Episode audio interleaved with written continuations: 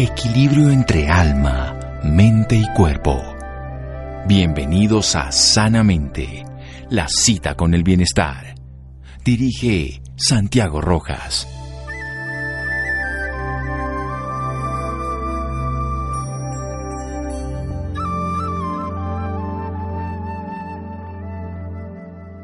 Las arrugas del espíritu nos hacen más viejos que las de la cara. Michel de Montaigne. Buenas noches, estamos en Sanamente de Caracol Radio. No son las arrugas, la vejez, sino el arrastradito de los pies, el que no podamos expresar la libertad del alma, el que podamos perder entonces algo que nos hace felices y disfrutar la vida es lo que nos lleva a envejecer. Por eso quiero hablar con un médico cirujano especialista en geriatría de la Universidad Nacional de Colombia, representante de Colombia ante la Asociación Internacional de Gerontología y Geriatría. Nuestro querido doctor Robinson Cuadro. Doctor Robinson, buenas noches y gracias por acompañarnos. Muy buenas noches, doctor Santiago. Qué alegría estarlos acompañando en este maravilloso programa. Muchas gracias. Y bueno, ¿y cómo hacemos para envejecer saludablemente, doctor Cuadro?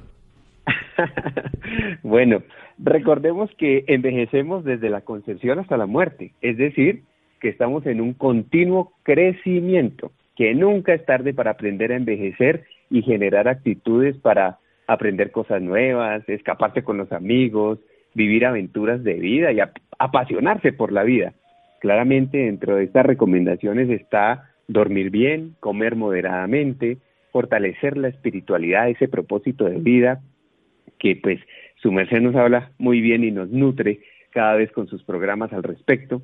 Ahorrar, pero pues yo siempre digo, no tanto como para que uno se convierta en un objetivo militar para la familia y sobre todo mantenerse. eso sí no había oído eso. Había oído que si usted no si usted no viaja en primera clase sus herederos lo harán, pero este ya se volvió un objetivo militar, o sea, vamos a ver cuando se muere el viejito para poderlo sacar la herencia. Sí, yo creo que hay que llegar pues con buenos ahorros, pero no tantos. Y claramente, sobre todo, mantenerse activo, en movimiento, bailar, y hacer ejercicio. Nunca es tan tarde para, para comenzar. Y ya, pues, eh, pues claramente. Oiga, no, pero repita eso, querido profe. Nunca es tarde para empezar, o sea, nunca es tarde para envejecer saludablemente, aunque ya haya pasado un buen tiempo. Mira, yo tengo pacientes que a los 80 años iniciaron a correr alrededor del parque y a los 85 hicieron su primera maratón. Aquellos que empezaron a pintar a los 90, a aprender un nuevo idioma a los 100.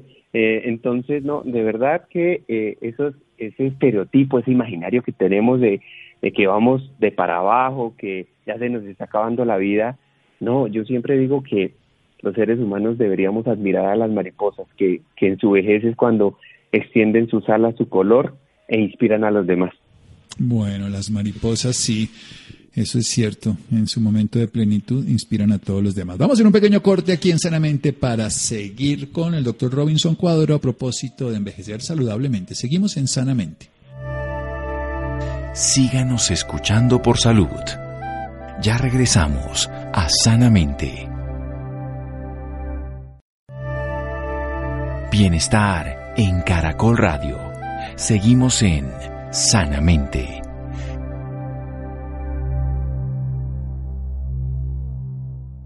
Seguimos en Sanamente de Caracol Radio, médico, cirujano especialista en geriatría de la Universidad Nacional, representante de Colombia ante la Asociación Internacional de Gerontología y Geriatría. Nos está hablando de la alimentación, del sueño, el ejercicio, el propósito vital, de convertirnos en esas mariposas en el sentido cuando llegamos a florecer, a, a experimentar. Somos, imagínense, una un gusanito, una oruguita que se está arrastrando, perdiendo, pero luego se transforma, vuela, brilla y es más especial. Yo creo que la madurez nos da muchas ventajas y sobre todo nos permite tomar la vida con otra visión, no tanto de llegar a ser, sino estar siendo.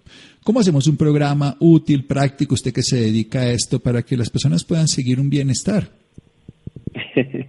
bueno, hablar de vejez a veces genera miedo, genera angustia, porque pensamos que dejamos de ser bellos, bellas, por el hecho del paso de los años, que dejamos de ser útiles y productivos, y todo eso quedó en el pasado. Se está hablando a nivel mundial incluso de la revolución de la longevidad, que cada vez vamos a vivir más años, pero también en mejores condiciones. Pero esto es cuestión de actitud, ¿sí? Actitud en todo el curso de vida, perderle el miedo a la vejez y empezar a generar acciones de hábitos de vida saludable que me permitan conquistar esos años que sueño en las mejores condiciones. En las mejores condiciones. Es que yo creo que hay una, una cosa es que uno tenga muchos años, porque a mí me parece que la longevidad es morir mucho tiempo después, pero joven, o sea, cómo permanecer en mejores condiciones. ¿Cómo se está modificando esto respecto a qué? A las mitocondrias, el NAD, ¿qué, qué es lo que se está explorando para entender los telómeros? Cuéntenos un poco de ciencia. Sí, hay, hay muchas teorías al respecto sobre estos eh, nuevos cambios fisiológicos y biológicos del envejecimiento. Hablamos de la gerociencia, de eh, la modificación genética, de la epigenética, de todos los cambios eh, alimenticios, los cambios sociales, la evolución emocional que hemos tenido los seres humanos que también nos permite llegar con mejores recursos a la vejez y claramente pues todos los recursos sanitarios, el lavado de manos, la vacunación, todo esto ha transformado pues esta longevidad y, te quiero contar un caso especial. Eh, una paciente mía, doña Betulia, que cumplió el diciembre pasado 115 años, el hijo me decía, es que mi mamá tiene tres secretos. El primero es que todos los días camina dos horas. El segundo es que sagradamente sale a tomar el sol, no detrás de la ventana, sale a disfrutar del sol. Y lo tercero que siempre nos repite mi mamá es tenga buenos amigos. Entonces, si lo dice una señora de 115 años es porque detrás de ahí hay, una filosofía, hay una filosofía grandísima.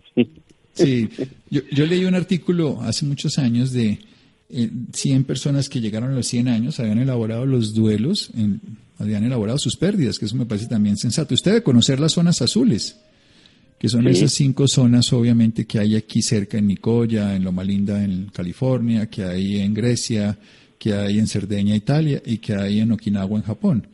Esos son modelos donde uno de cada diez tienen 100 años, o sea que no es algo, a esas personas hay que creerles, uno no le puede creer al que teoriza, sino al que sabe. Entonces, tener buenos amigos, sí, más vale amigos que plata. Sí, así es, el que encuentra un amigo encuentra un tesoro y los amigos son como los zapatos viejos. Uno puede tener muchos, pero anda con los que se siente más cómodo. Sí, sí, sí, los, los, zapatos cómodos. Cuéntame un poquito de todas maneras de esto. En la práctica, una persona que nos escucha, joven o viejo, porque usted nos dice textualmente, además que en cualquier edad se puede empezar. Pongámoslo un poco más en, concreto. Usted ya nos dará al final los datos si alguien quiere una consulta profesional. Pero un protocolo, una estructura, un modelo que realmente fuese útil para que una persona pudiera tener vida en los años, aunque no le pueda, al final no sabemos si vamos a tener más años, pero que los que tengamos tengan vida. Creo que es importante establecer todos los parámetros de salud mental, física, emocional. Entonces, primero revisémonos qué tan activo soy, eh, qué tan eh, físicamente me estoy estimulando, cómo están mis músculos, cómo soy independiente y cómo estoy luchando por esa independencia cómo me estoy alimentando, cómo, cómo, cómo hago ese balance adecuado nutricional que permite eh, pues suplir estas eh, necesidades que van pasando en la medida en que envejecemos, cómo aprendemos cosas nuevas, cómo consulto a tiempo si tengo un cambio de memoria, sabiendo que esto no hace parte del proceso de envejecimiento, y cómo evito eh, los sentimientos de, de frustración, de pérdida, de, depresión que me pueden llevar a otros trastornos más graves en el curso de vida. Sí, esto es importante, cómo me activo, cómo me alimento, también cómo duermo, cómo juego. Hablemos un poquito del juego, de la diversión, del gusto. el juego es fundamental a cualquier edad. ¿sí? Muchos dicen que, que, que envejecemos porque dejamos de jugar. y es porque eh, el juego permite muchas conexiones neurológicas, permite evaluar la trampa, la ganancia, permite reír, permite el cambio de emociones, la interacción social, el recordar, eh, el estar, pues digamos, eh, con procesos atencionales activos. Y pues, digamos, es una es un método efectivo para para socializar, para intercambiar y mostrarse tal cual como es dentro del rol del juego. El rol del juego. Sí, esto me parece bien importante. Hablemos de, de hechos básicos del sol. Usted lo nombró con esta señora ya mayor de 100 años y en la práctica muchos de los médicos contraindican el sol. Yo soy de la idea de que el sol es el elemento esencial de la vida en las plantas, en el planeta, en todo. ¿Cómo tomar el sol de manera saludable que llegue? bueno, muchos piensan que por estar en un país tropical nosotros mm, vivimos tomando el sol, pero hace poco el Agustín Codazzi nos decía que, por ejemplo, en Bogotá solo tenemos dos horas de sol efectivo a la semana. Entonces, eh, buscar el, el rayito de sol creo que es una tarea que todos debemos hacer, especialmente este sol entre las 9, las 11 de la mañana, entre las 2 y las 4 de la tarde, para evitar, digamos, ese sol de mediodía que es como el que quema y el que puede, eh, digamos, angustiar un poquito a los dermatólogos.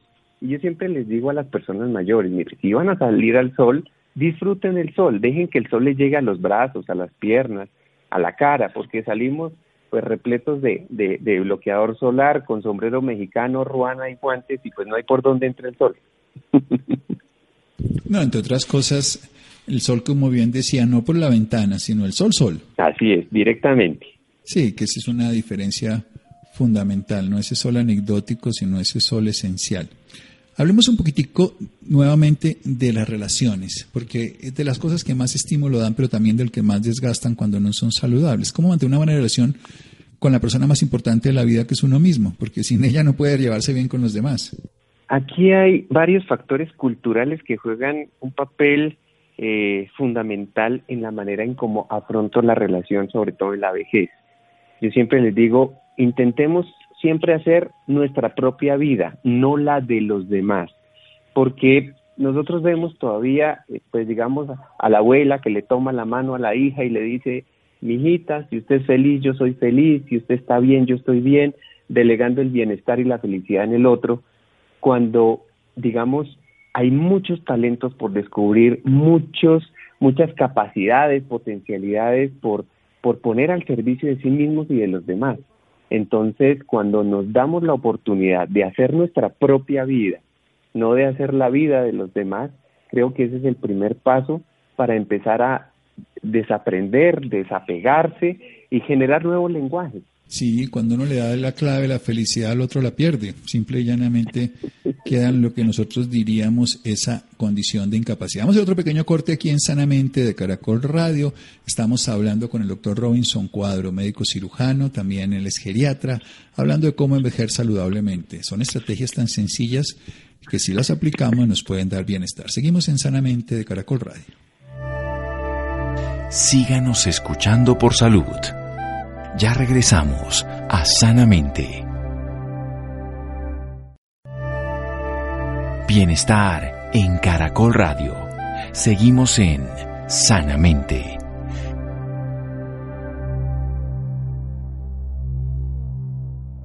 Seguimos en Sanamente de Caracol Radio. Envejecer no es deteriorarse tenemos que tener un cuerpo saludable, pero también una calidad de vida. Hablábamos de las emociones y de las relaciones, de no delegarle el bienestar a otras personas. Hablábamos de una nutrición integral, de saber cuánto estamos de activos.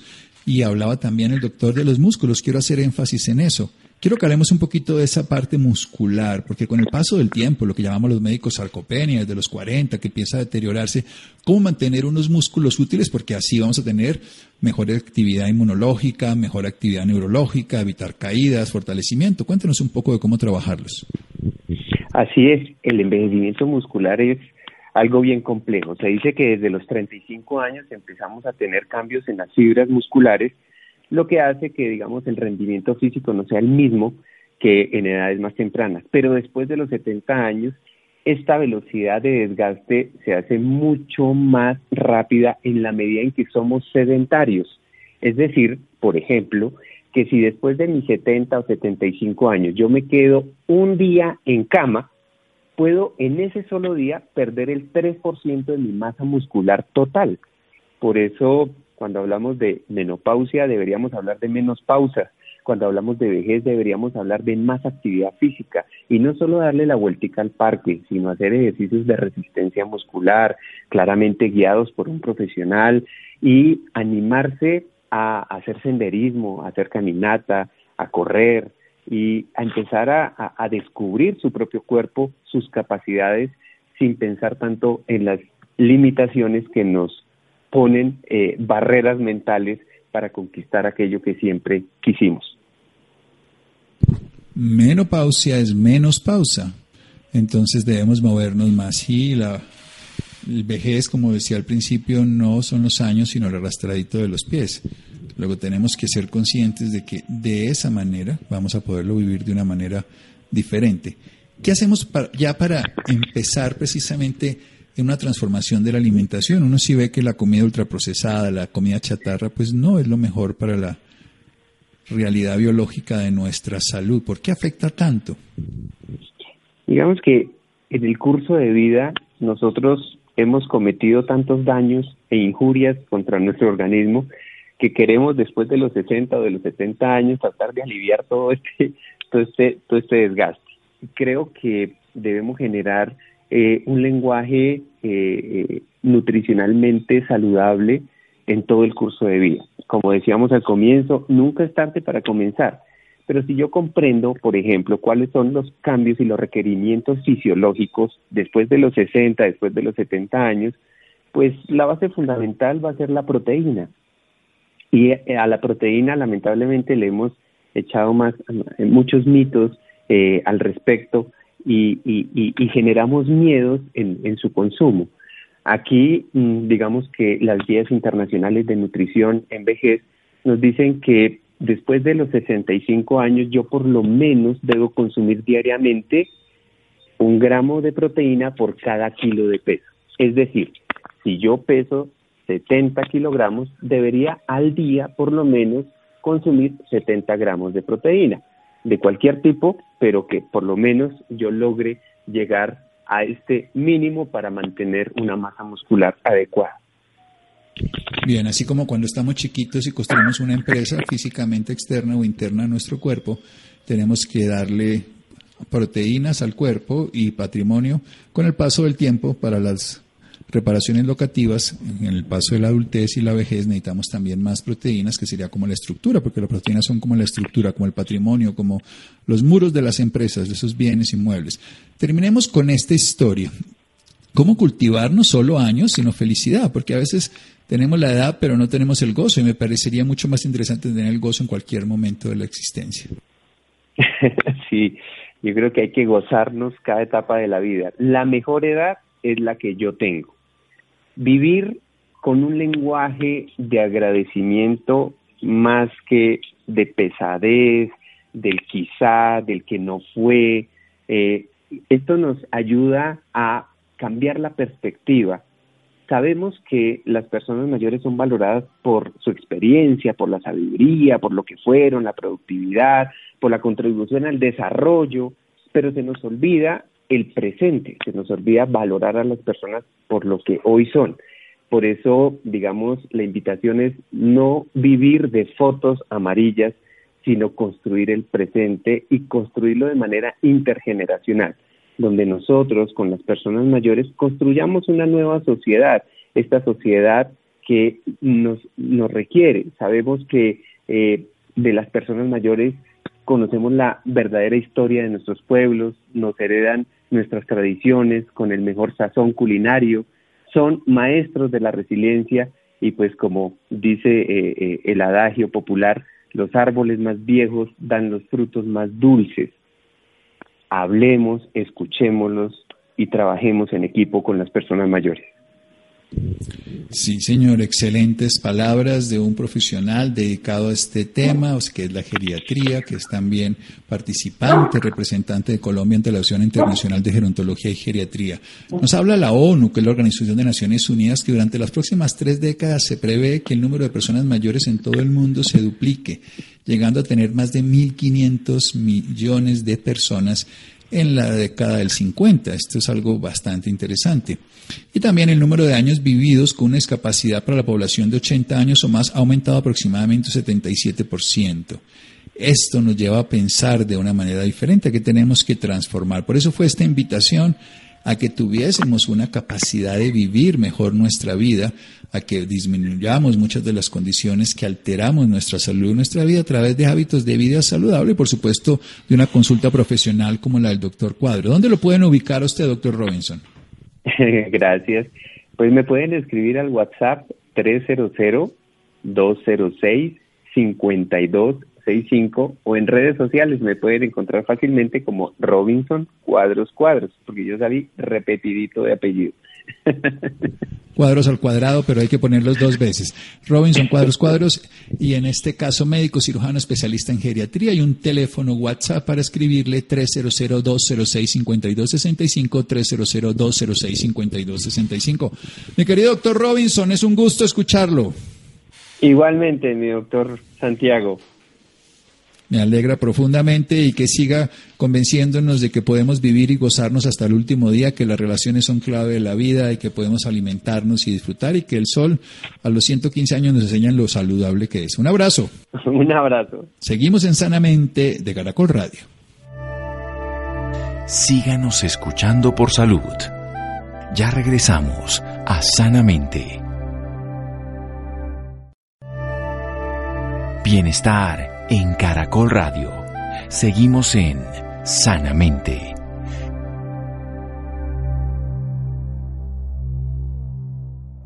Seguimos en Sanamente de Caracol Radio, el doctor Robinson Cuadros Cuadros, usted lo pueden encontrar así en las redes sociales o en un WhatsApp escribirle 300-206-5265, 300-206-5265. Bueno, Nidia, vamos a hablar de un tema muy interesante. Medtronic, la TAM, lanza iniciativa para reconocer a trabajadores de la salud que inspiran. Buen dato. Así es, doctor Santiago, y muy buenas noches a usted y a todos nuestros oyentes. Quería comentarles que según la Organización Mundial de la Salud, ha sido designado el 2021 como el Año Internacional de los Trabajadores y Cuidadores de la Salud, en reconocimiento y gratitud por su incrementable dedicación. Medtronic, líder mundial en tecnología médica, anunció el lanzamiento de Inspiradores, un programa de reconocimiento para honrar y celebrar a los trabajadores de la salud en América Latina a través de sus historias de vida. Esta noche nos acompaña Sandra Ocampo, directora de comunicaciones de Medtronic para América Latina, quien nos dará a conocer un poco más sobre este programa de reconocimiento. Sandra es comunicadora social y periodista con amplia experiencia en sectores públicos y privados en el ámbito nacional e internacional. Muy buenas noches, Sandra, bienvenida a Sanamente de Caracol Radio. Muy buenas noches, Nidia. Un placer estar con ustedes y un saludo muy especial para todos los oyentes de Sanamente. Muchas gracias a ti por tu tiempo.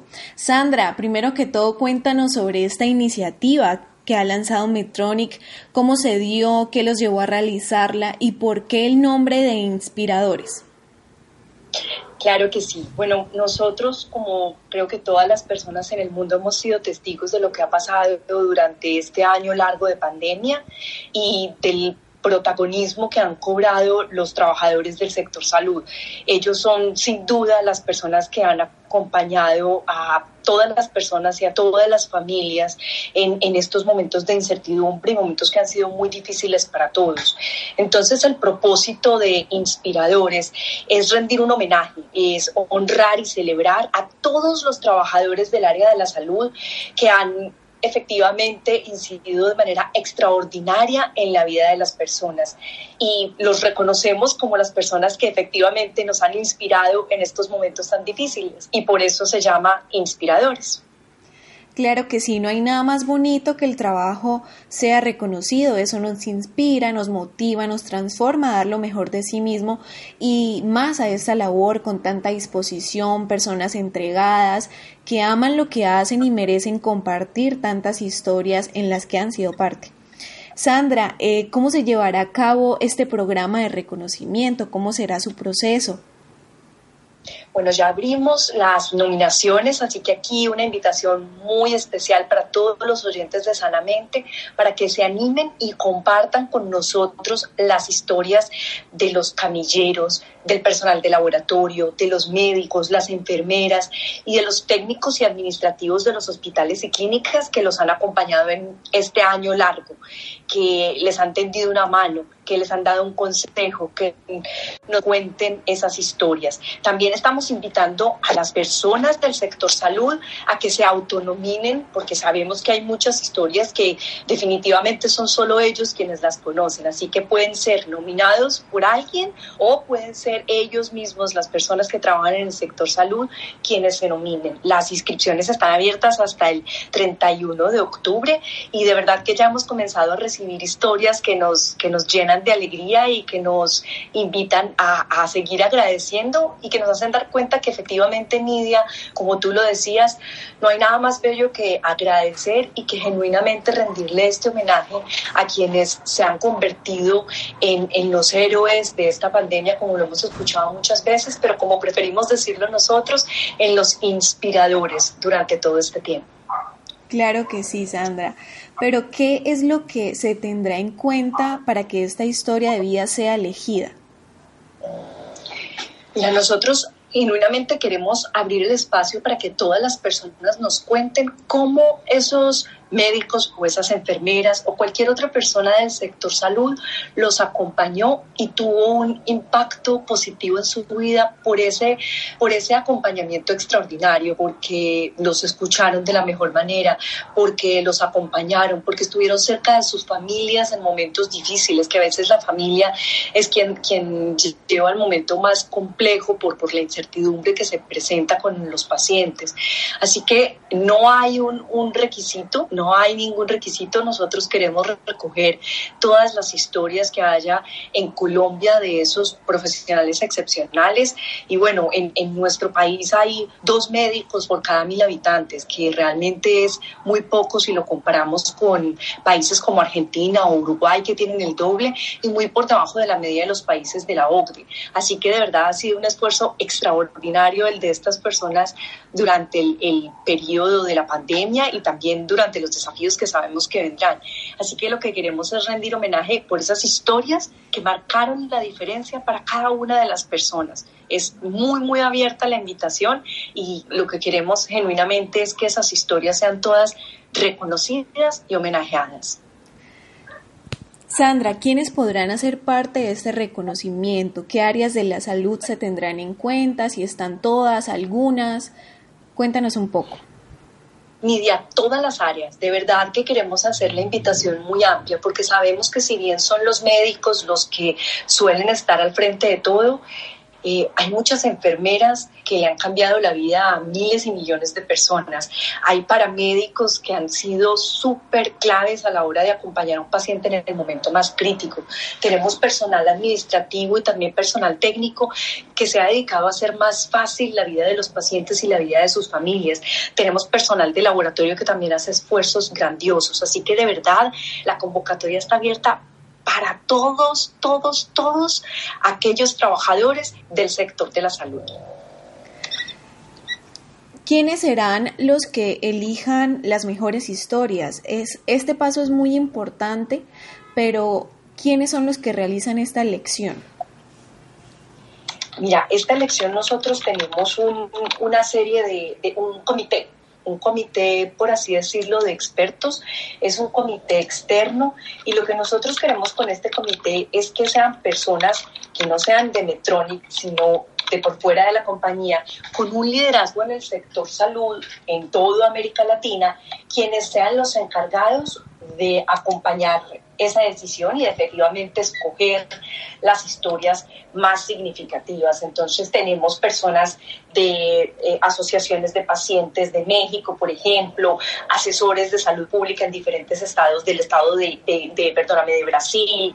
Tenemos al director ejecutivo de la Cámara Sectorial de Salud de la ANDI en Colombia. Tenemos también periodistas destacados del sector en América Latina.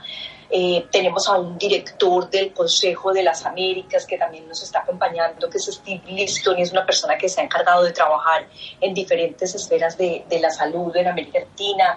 Eh, tenemos a Luis Larraín, que es el fundador y expresidente de la Fundación Iguales, que trabaja en, en, específicamente en Chile. Entonces tenemos de verdad un, un grupo técnico bien amplio de personas que son conocedoras de la salud en, nuestra región, sea porque pertenecen a una asociación de pacientes o porque han trabajado con diferentes eh, entes, sean regulatorios o sean asociaciones industriales. Sandra, ¿dónde se realizará este programa de reconocimiento? ¿Esto será virtualmente o presencial o cómo sería este Bueno, creo qué envidia que la pandemia no nos deja en este momento todavía tantas opciones para que las cosas sean presenciales, pero sí creemos que, que definitivamente el mundo digital nos ha mostrado oportunidades para hacer cosas muy bellas. Así que las nominaciones las estamos recibiendo a través de nuestra página web www.inspiradoresmetronic.com y también toda la promoción a través de nuestros canales de Twitter, a través de Facebook. Estamos invitando a las asociaciones de pacientes, a las asociaciones médicas para que tengamos de verdad nominados de muy, muy diversos eh, lugares y con diferentes perspectivas.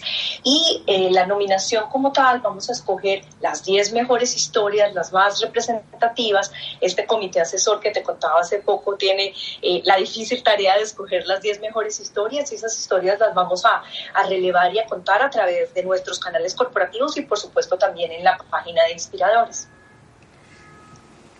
Las personas eh, que serán elegidas, eh, ¿qué recibirán, por decirlo de alguna manera? ¿Cuál es su premio por participar? Mira, yo creo que, hay, varios premios. El, el, primero de ellos es sin duda el reconocimiento que estamos seguros que para todos estos trabajadores del sector de la salud es, muy importante. Es ese gran reconocimiento y homenaje de que su historia está siendo destacada y va a ser destacada en canales públicos, como te comentaba antes. Lo segundo es que vamos a entregar como una insignia que les va a permitir a estos inspiradores eh, ponerlas en todas sus redes sociales. Y lo tercero es que obviamente vamos a contarle a nuestros diferentes eh, colegas en medios de comunicación todas estas historias para que también las puedan replicar y las puedan contar en otros canales y en otros escenarios, pero las personas van a recibir como una, un, un premio, un pequeño reconocimiento eh, y además de eso, pues todo esto electrónico que te comentaba. Sandra, ¿este programa de reconocimiento eh, solamente tiene esta edición o se seguirá realizando a través del tiempo? No, Nidia, vamos a seguir con varias versiones. Esta primera versión va a ser dedicada en efecto a esta gestión eh, específica que han cumplido los trabajadores del área de la salud y más en, en, momentos tan difíciles. Pero vamos a seguirlo realizando año tras año porque definitivamente reconocer es algo que nos lleva a unirnos como sociedad y a efectivamente sentar las bases para enfrentar aquellos desafíos que tenemos, no solo estos que estamos pasando ahora, sino los que vendrán en el futuro. Y en ese sentido vamos a tener diferentes temáticas año a año, pero sin duda este, en esta oportunidad, y como tú muy bien lo decías, sumándonos también a la Organización Mundial de la Salud con la designación de este año como el año de los trabajadores y cuidadores de la salud, nos parecía lo más pertinente hacer el lanzamiento del programa Inspiradores, rindiéndoles homenaje a ellos. Muchas gracias Sandra por esta información y por hacer parte de esto tan importante y valioso para muchas personas. ¿Podrías eh, recordarnos, eh, por si alguno de nuestros oyentes está interesado en postular a un trabajador de la salud, a esa persona que impactó su vida y que se anime a contar su historia, dónde lo pueden realizar? Claro que sí, Nidia. De nuevo, esperamos todas esas historias maravillosas en www.inspiradoresmetronic.com antes del 30 de octubre. Así que a todos nuestros oyentes de Sanamente, por favor, anímense, participen y estamos esperando esas historias para poderles rendir homenaje a nuestros inspiradores. Muchas gracias, Sandra. Doctor Santiago, a ti, Sandra, y a todas las personas que nos acompañaron hoy, les deseo una feliz noche. Gracias, querida Nidia, Fer, Ricardo Bedoya, Freddy, Jessy Rodríguez. Muchas gracias, querida Laura. Quédense con la voz en el camino con Ley Martín. Caracol piensa en ti. Buenas noches.